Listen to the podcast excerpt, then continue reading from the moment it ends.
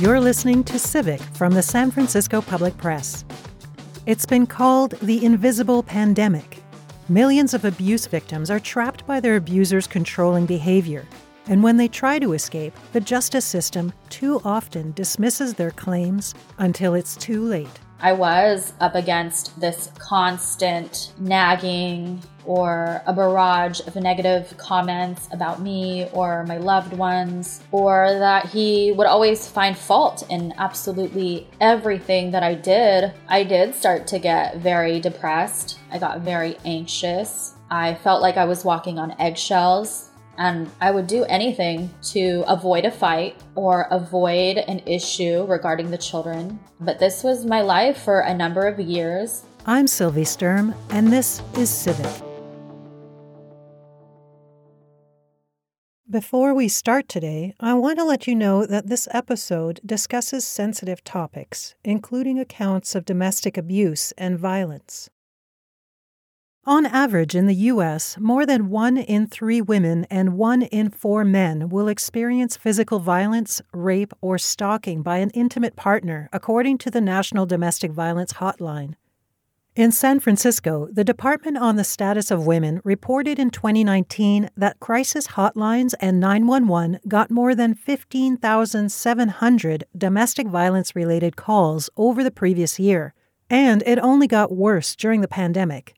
Lockdowns limited victims' ability to safely contact the outside world for help. The isolation increases the opportunity for abuse, aggression, and coercion.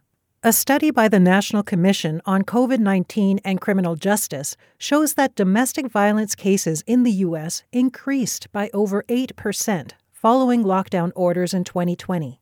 That spike also hit San Francisco, according to a local nonprofit called Women Organized to Make Abuse Non Existent, or WOMAN Inc. The group reported that in 2020, its San Francisco Crisis Hotline got 11,000 calls, and its Domestic Violence Information Referral Center website had 125,000 hits. During a public hearing at City Hall in May 2020, Beverly Upton, the San Francisco Domestic Violence Consortium director, described the escalating problem. The first couple of weeks, we saw WOMAN Inc.'s numbers alone go up 130%. So that was quite alarming. The first two weeks, it looks like people panicked. They did not feel safe they weren't used to being kind of locked down with somebody that may have abused them in the past or that they were afraid of. So they reached out in record numbers. Those first few weeks, we're looking at, a, for WOMAN Inc., about 130% increase. Huge, huge. Upton said that domestic violence sufferers often face dire circumstances when they leave their abusers. And without support, they may not be able to afford a place to live, adding to a crisis that's already plaguing San Francisco. Studies show us that domestic violence is one of the leading causes of homelessness for women and children, that people will leave their homes to try to keep their children safe. And so many women and partner parents in general end up homeless due to domestic violence. The Biden administration responded to the pandemic era rise in domestic violence in 2021 by investing nearly $1 billion from the American Rescue Plan into support services, according to the U.S. Department of Health and Human Services. But while survivors of physical violence have gotten more support, help for survivors of a form of domestic abuse called coercive control is still lagging. Behaviors like isolating a spouse from friends and family, depriving them of basic needs, spying on them, sexual coercion, intimidation, repeatedly degrading and humiliating them, these are all examples of coercive control. In 2020, California Governor Gavin Newsom signed a law that integrates coercive control into the state's Domestic Violence Prevention Act. Senate Bill 1141 expanded the family code to allow the abusive behavior to be used as evidence in family court hearings and criminal trials. It was meant to empower survivors trying to protect themselves and their children during appeals for restraining orders and child custody. But getting family court judges to embrace the new legislation has been slow going. That's what San Francisco Public Press reporter Viji Sundaram found during her reporting on coercive control. I wrote about a woman named Kimberly, whose husband was working as a deputy sheriff in San Diego. He had a short temper, would use abusive language at her in front of the children she had from her first marriage. As her attorney said, she was constantly walking on eggshells she didn't know when her husband would flare up. She found this attorney, family law attorney, who told the judge about what she was going through, about how she had to constantly face abuse from morning till night. And the judge said, How can I believe her? How can I believe your client when she had a child with him? And how could she have stayed in an abusive situation for five years? Viji recently published a series of articles on coercive control for the public press. You can read them online at sfpublicpress.org. The stories add to her extensive body of work on the issue of domestic abuse. I've been a journalist for about 30 years in the United States.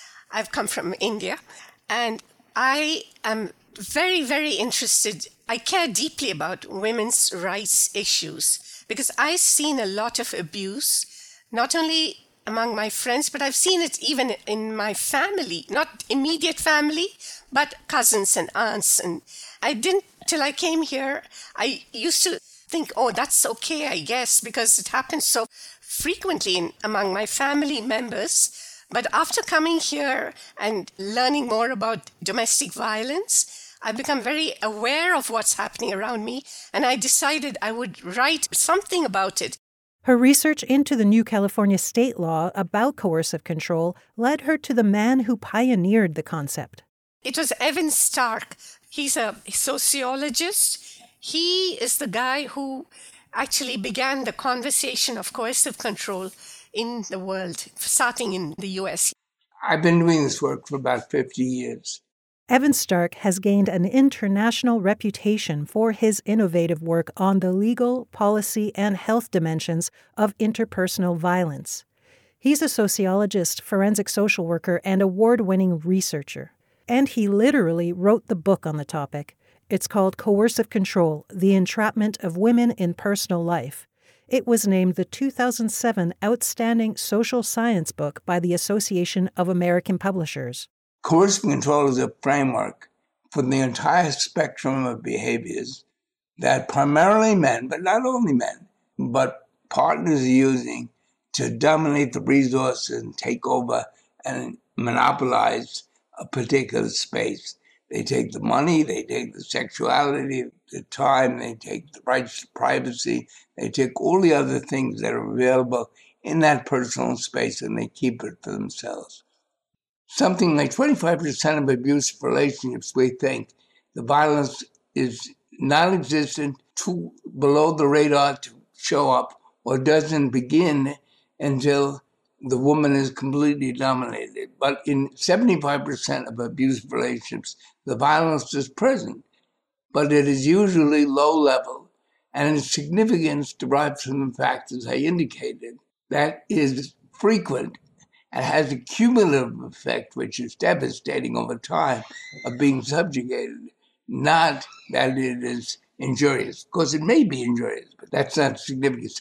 If you wait for injurious violence to get involved in coercive control, you miss 70% of the cases. By 2000, there was been about a 30% drop in serious assaults against women and families, but minor violence against women had increased so dramatically in that same period that overall level of the violence against women had not changed in over 60 years of policing and spending money on domestic violence. So the first thing you have to understand was that nothing was working. And the definition that we had of domestic violence, we thought was probably wrong. So that's what sent me back to the drawing board. So what we realized it took us a long time. We couldn't learn this until the women in the refuges and the shelters started telling us these stories. Was that the typical physical violence that women were experiencing was not the assault that you see with a stranger, but what I call the death by a thousand cuts the push, the shove, the grab, something that wouldn't impress a judge, wouldn't impress a police officer, but whose cumulative weight was such that it could lead to a feeling of being imprisoned, just the physical violence alone. So that was the first hint that domestic violence was not an adequate framework for responding to the abuse that women were experiencing. The other thing that I think would help you understand why coercive control, where it came from, what it means, is that the first woman we hid in our house, probably mid 70s sometime, told us when I asked her, Donna, tell me, when did the violence start? She said, Evan, violence wasn't the worst part. And I had learned how difficult it was from the rape literature and working with women in sexual abuse situations before that it was very difficult to talk about violence. So I said, Donna, talk about the violence. When I came back and realized that it was the cumulative weight of the thousand pushes and shoves, the physical subjugation that was significant about abuse, not the injurious assault it also came back to me that she was talking about something else that was going on. So it was at that point that we began to identify what became the coercive control framework the psychological abuse, the intimidation, the sexual abuse, the isolation, the manipulation, what we call the control, the manipulation, the exploitation, all of the elements of financial abuse, all of the elements of subjugation that were being experienced by these women over the course of abusive relationships. The lack of physical evidence often pushes domestic abuse into a gray zone that even survivors sometimes fail to grasp. The coercive control law is about a person dominating their partner, degrading them, and frightening them, but there was no broken bones or black eyes. And so the women themselves were not 100% sure whether they were victims of coercive control. In fact, one woman told me when I was going to interview her, you know, I wish he had hit me. Then I would have had a good reason to leave him. But these years and years of staying with him and being at the abusive end of it, I wasn't even sure whether I would have a good reason to leave him was I was doing the right thing. Viji also spoke to a Bay Area woman we'll call Sarah. She said her partner used several tactics to control and manipulate her. Among them was refusing to make their marriage legal. Even though we had a Hindu wedding ceremony in front of so many guests, spending at least 100K on the entire two day event, he refused to sign our marriage license. He stated that he didn't believe in such documents and that us being together would be enough. He does have my name tattooed on his back. He also made mention of that, saying that, hey, you know, I'm with you for life and, you know, this is just how it's going to be. At first, I was taken aback but I was so much in the honeymoon stage, I kind of let it slide. When I mentioned it to my parents, they did mention it to him, they did mention it to his parents, and his parents basically assured all of us that things would be okay and he just has a different way of looking at things. He has friends that have grown up here and maybe he's getting advice from them. But basically, rest assured, everything would be a okay. They are married and that's that. Several years later, push come to shove, when I did finally leave for the final time in March of 2021 with lawyers on board, it turns out I'm not married. Without that piece of paper, I'm not legally married. And it was shocking because looking back now, I felt like it was very calculated and it was a way for him to control me. And if I played nice, then, you know, that was something he dangled in front of my face. And if I wasn't playing so nice, that was also something he dangled in front of my face. You know, things are going good. You know, I definitely want to make sure we sign this document because he knew it how much it meant to me. But let's say things weren't going as well, or he was very particular in the way that the home was kept. He only wanted organic groceries to be bought. My purse had to be hung up by the door and nowhere else. I remember ordering a grilled cheese sandwich on a trip to Guerneville with basically our family and my mom and dad and brother joined because our kids were so young to help out. I ordered a grilled cheese sandwich at a restaurant, a local restaurant. And for the next two days, I had to hear, why did you order that? You could make that at home for a fraction of the cost. If you're going to go out to eat, why not try something different? And so on and so forth. You know, I do see myself as a pretty easygoing, patient individual. But I think when I was up against this constant nagging, or a barrage of negative comments about me or my loved ones, or that he would always find fault in absolutely everything that I did, I did start to get very depressed. I got very anxious. I felt like I was walking on eggshells, and I would do anything to avoid a fight or avoid an issue regarding the children. But this was my life for a number of years. After she bore him a son, his anger and explosiveness intensified to the point where police were called. After the first incident where my ex was taken to jail, I went back to live with my parents with our son so that I could get the help and support that I needed.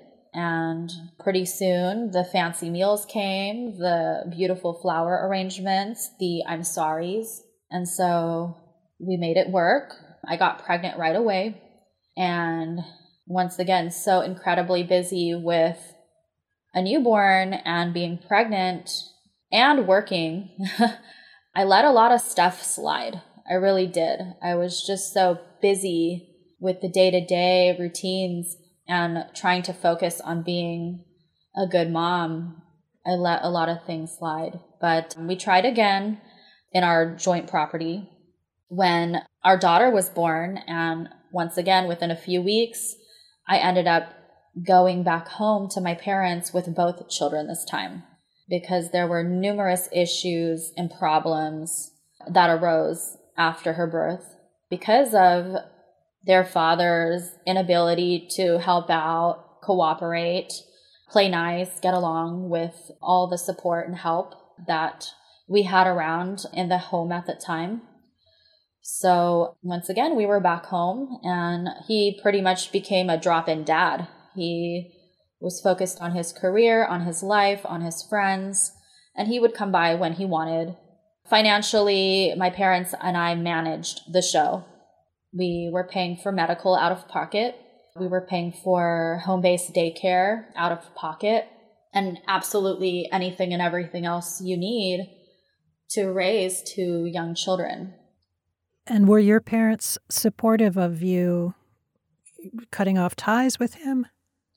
So I think coming from an Indian background and pretty old school parents with old school values. Unfortunately, no. My dad actually told me on more than one occasion to make it work.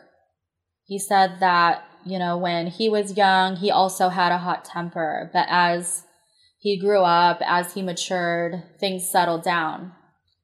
And that, you know, mom and I, we don't fight anymore. You know, I know what my role is, she knows what her role is, and, you know, we were able to raise you know, the children and managed to live a decent life. I want you to do the same. I was confused because I knew I didn't feel comfortable. I didn't feel safe. I was always in a state of flux. I never had a real stability. But I think because of the advice I was getting, as well as my values I pretty much did absolutely everything I could to make it work. And so I stayed. I went back and I went back multiple times. Viji said that lack of support from family members is a common theme in South Asian communities. It is a no win situation for the woman. In fact, for this South Asian woman in the South Asian community, marriage is a very sacred thing, and it's the woman's responsibility to make it work. If she leaves the husband, tongues will start wagging and say, Oh, what did she do? Why did she leave him? Could she not have, you know, that's after all emotional abuse. So what? Emotional hardship. Why could she not have stayed with him? In many immigrant communities, they have these additional things happening, even in the Afghan community. I interviewed a couple of women, but they later told me, don't use our stories, so I dropped it. They face the same thing. The stigma, societal stigma, is huge. But this type of misogyny isn't limited to South Asian communities. It cuts across all races, religions, and classes. It can even victimize the most privileged women, like famous actress Evan Rachel Wood. In 2018, she testified before the House Judiciary Subcommittee on Crime, Terrorism, Homeland Security, and Investigations during a hearing on the rights of sexual assault survivors. Her testimony included a vivid description of an escalation from coercive control to physical violence that she suffered at the hands of her equally famous alleged abuser, musical performer Marilyn Manson. I struggle to speak to you today because I'm not sure what words are appropriate when discussing this issue. However, if you can't hear the whole truth, you will never know true empathy, and I believe in the saying, if we have to live through it, then you should have to hear it. My experience with domestic violence was this toxic mental, physical, and sexual abuse, which started slow but escalated over time, including threats against my life, severe gaslighting and brainwashing, waking up to the man that claimed to love me raping what he believed to be my unconscious body. And the worst part sick rituals of binding me up by my hands and feet to be mentally and physically tortured until my abuser felt I had proven my love for them. In this moment, while I was tied up and being beaten and being told unspeakable things, I truly felt like I could die, not just because my abuser said to me, I could kill you right now, but because in that moment I felt like I left my body and I was too afraid to run. He would find me. I froze. And it was as if I could see myself from the outside, and for the first time in months, I felt something utter shame and despair. I had no idea what to do to change my situation, so I went numb, and soon I couldn't feel anything. I wasn't alive. My self esteem and spirit were broken. I was deeply terrified, and that fear lives with me to this day. Victims get the message from many directions that their abuse isn't a big deal. According to the Domestic Violence and Sexual Assault Prevention Organization, No More, 65% of survivors who come forward report no one helping them when they do. They report that law enforcement treats their domestic abuse as a nuisance, a quote, dispute, rather than an act of escalating violence. And when accusations do make it to court, the victim is often put on the defensive. They're required to face a person who has petrified them, threatened them, and stalked them. And then judges often choose to believe the denials of the accused rather than a detailed account of horrendous behavior. Viji heard an account of this experience from her source, Kimberly. He kept telling her, How can I believe this? How can I believe that? And uh, her husband's attorney said, She's not financially controlled as she says she is. She bought a BMW. Yes, Kimberly's her name, the woman who was abused. She did buy a BMW with her money, her salary. She was making fairly good money because she was a nurse at a hospital. So she did save up money and buy herself a car, and the judge used that against her, making her sound less than credible. The judge obviously had very limited knowledge about domestic violence because research has shown that women not only stay in abusive relationships for various reasons. Maybe they're financially unsound or they're scared of what society will think about them. Just because a woman is staying in an abusive situation, it doesn't mean she is not abused. And that is what the judge did not seem to understand. She was seeking a restraining order and custody of the child. And the judge has given her 50 50 custody between her and the, her ex husband. And so, has her case concluded? Yep. The judge denied her the TRO on those grounds. The main ground was that she's had a child with this man and stayed with him for five years, so she could not have been abused. She lost the case. And she could have appealed Kimberly knew she could have appealed her case within six months after the decision was handed down, but she told me, you know, I have spent $50,000 on this fighting my case. I can't afford anymore. I can't afford to spend anymore. I'm just going to let it go. And so, with lack of a restraining order, does that put Kimberly in a fear of danger? I think it does. But you know, and I asked her this. She said, I have to get on with my life. I cannot suspend everything worrying whether this fellow will do something to me. She's just moved on. Sarah also faced an obstinate and incredulous judge in her quest for a restraining order, even though her children's father had had his guns taken away on three separate occasions. I want to say back in 2018 um, is when I got my first restraining order because we were all at my parents' house and my ex stopped over and wanted to take our son out. And I wasn't comfortable because of his behavior. I wasn't comfortable because of what had transpired between us before. And I also wasn't comfortable because he just had very little to no idea what he was doing with a baby or a toddler, I should say.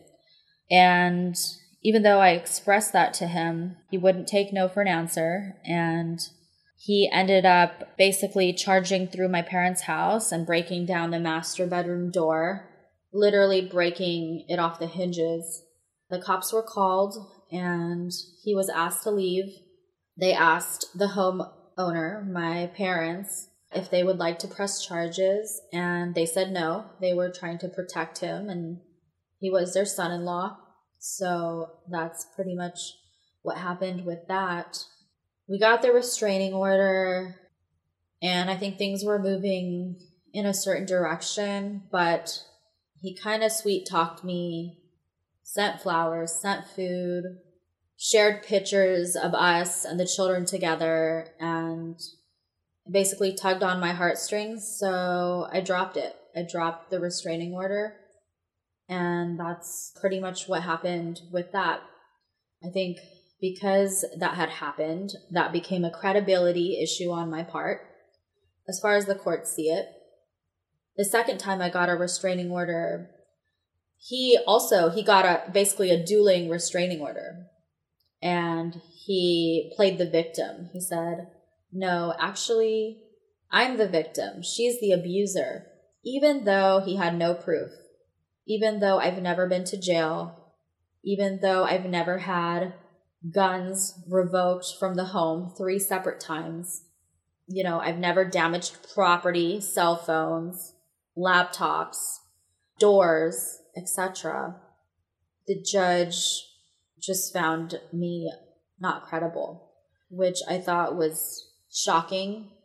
And it was almost as if he didn't care. He really didn't care to look at the facts, he didn't care to look at the history. One other part of this last case is he came in with strong lawyers and they were given the opportunity to focus on the length of the relationship, nine plus years, or focus on just the one year that we stayed under father's roof in Orinda.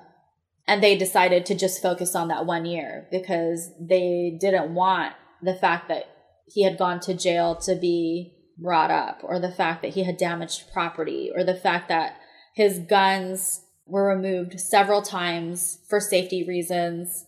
One of his guns was modified and illegal, so he never got it back it's very unfair and I think that I'm not the only one. The more and more I read, the more I talk to other domestic violence survivors, I realize that this is just the system. Without access to a restraining order, Sarah is on her own when it comes to protecting herself. He does not know where we live. I've been very careful about disclosing my address so he does not know where we live. He does not have access to that. And the schools and everyone that we are working with are also well aware of that. So, you know, I, I am very much aware of the repercussions. You do hear about those horror stories. And so I am taking all precautions. My neighbors know my situation. I've even given them a description of what he looks like and what to look for. So I hope nothing like that ever happens, but it's definitely something that I have thought about. I think most people do mm-hmm. if you're in this type of relationship. Sarah's experience in the courts has left her feeling dejected and cynical. Lawyers are very, very expensive, and I feel like it's a game. Who tells the better story? Who has more money? Who can hire a better lawyer?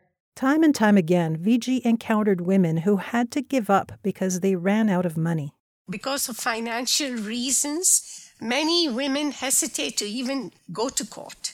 They just suffer through this whole abuse. Or if they get out of the situation, they just don't file for a restraining order or custody of the children. Or if they do, then they're left bankrupt. Iris is an African American woman, and that's not her real name. She did not want her real name to be used. She was involved with a guy for about, she describes it as all of 97 days. And during that time, she became pregnant. He made it clear to her that he wasn't going to help her in any way, shape, or form. But Iris was so financially insecure, she decided to stay on with in that house with him and you know get whatever she could from him but it was a very unhappy relationship. So after about five months, I think, she left him. And when she had the child, that guy came to her and said, I'm not signing the birth certificate. So this meant that he could always say, when she wanted child support, why should I pay child support when that's not my baby? It became very complicated. So she had to hire lawyers after lawyers to help her. But that guy was so cunning he engaged in what's called vexatious litigation. When they had a court date, he would not show up, or he would do things in such a way that the court case was postponed. And she said during the last seven years, when she since she had the baby, she has been to court 80 times. Mm. And she's totally bankrupt because hiring attorneys is not cheap. Now she's learned enough, she says, about the law to represent herself in court, but still she's going through a lot. He hires good attorneys to go after her. So she's at, in a bad spot. Viji said some of the survivors she spoke to likened the experience in court to abuse itself. Some of them have given up on the system altogether. And some got that advice from their lawyer. In Kimberly's case, for instance, she's not going back to the courts to appeal her thing. She says that'll only lead to more abuse in the courts. Iris is convinced that coercive control law is not going to help her in any way. So she said one of her former attorneys told her, Don't even bother to use the law, it's not going to get you any relief. Like in Sarah and Kimberly's cases, victims are often disbelieved because they stayed with their abuser or even returned after a separation. What judges fail or refuse to understand are the pressures to stay that many victims face. According to the U.S. Centers for Disease Control and Prevention, most women will try to leave an abusive relationship on average five to seven times before they're successful. The reality is that many victims try to leave stealthily with extreme vigilance, so, in many cases, onlookers mistake what they see as the victim choosing to stay with an abuser. I asked Evan Stark about the stubborn refusal to recognize that victims aren't lying about their abuse, they're struggling to leave. There's this threshold that people can't seem to get over, which is that the woman returned to her abuser for, you know, five years, 10 years, whatever it may be. How do you respond to people who just can't get over that threshold and accept that there is abuse there because the woman returns to the abuser? You listeners have to understand in abusive relationships, separation and getting back together are two stages of the same ongoing coercive controlling relationship. The woman is calculating whether it's better and safer to be with him or without him, whether his promises are better to believe at a distance and disbelieve together or be separated. The average abusive relationship lasts for seven years. The average relationship goes back and forth three, four, five times. It's just as dangerous when he's not in the house as when he is. separation and getting back together are strategies that women and men both have to continue or discontinue the abuse. They separate when they think it's safer, they get back together when they think it's safer. Not because they think the marriage is going to work or not work, but because they think the strategies are more effective one way or the other. And judges who don't get it right can make decisions that lead to the most tragic outcomes. One of my clients here in Connecticut, we had her in a shelter in California with her three children, and the judge ordered her back to Connecticut. They'd been separated three or four times. The judge ordered her back to Connecticut for a family court hearing. We put her in our house. We had the police go over the house to search for him. We knew he was a danger to her. There was no sign of him. And the judge wanted her to show cause why he shouldn't get access to the children. She shouldn't return the children to California. So she came here to protest that. And he, he killed her. Look, you got to understand, coercive control, it's not a domestic offense. It's a crime, and I'm trying to get that across. It's a crime that crosses social space. It occurs at the workplace. He's monitoring her while she's at the job. He spies at the workplace. He's watching her workplace. I had a woman, a client of mine at ESPN, who ran over her husband in a car, and he was following her to work. He wouldn't let her go on trips, even though she was a sports reporter, without his permission. She had to come right home from work, so she couldn't go for late interviews. He had people watching her at work. I mean, it got to a point where she was actually made to live in a van, which he drove around, even though he was a cameraman, he drove around so he could keep an eye on her all the time. It takes place at work. It takes place at school. It takes place at the gym. He's monitoring her exercise classes. He's monitoring her telephone. So coercive control, you can't think about it as a domestic offense. It's not about relationships. It's about controlling people's resources, controlling their sexuality, controlling their skill sets, controlling their work time, a change in perspective reveals the deeply rooted injustice that has created the environment for abuse to thrive. If men did to other men, or if women did to men in public, or if anybody did to men in public, the things that are done routinely to women and children in their household by husbands and fathers, there would be blood on the street. Mm-hmm. Because men would not stand for the kind of the only time men get any kind of indignities that women are experiencing and telling us about as routine in their homes is when men are in prison or when men are in concentration camps or prison or war camps or under very extreme situations of stress. They would tell a man how to dress, how to clean himself, how to toilet himself, how to eat. These are the kinds of things we're talking about regulation of how people go about their daily lives how they can spend their money, who they can talk to on the phone, how they can talk to their mother, how long they can go for a walk, whom they can see, how they should smile, how they should dress. If anyone did that to men. So 30 years ago, 40 years ago, when we first got into this, we weren't at a stage in thinking about women's rights, certainly not thinking about children's rights, where these things were considered indignities and where women were considered to have an honor to defend a value to their personhood that was at a level that was equal to men's. Now, coercive control is a statement of harms that is predicated on the idea that women's right to equality is the same as the rights of other persons, that women's right to dignity, that women's right to being treated as a decent person with honor and respect and truthfulness is the same, and the right to money, the right to education, is the same as anyone else's. And the reason coercive control is so important now is because this is probably the most important time in history for women to use personal life as a space where they do something other than perform housework, as a space where they can prepare themselves for the new opportunities that our society and our economy is making available, not only making available, but which are necessary in order for the society to grow and the world to grow its society in the way that we need to grow in the next century. So, in order for that to happen, women have to have a personal space in which they can breathe the air of a free people. And that's what coercive control is about.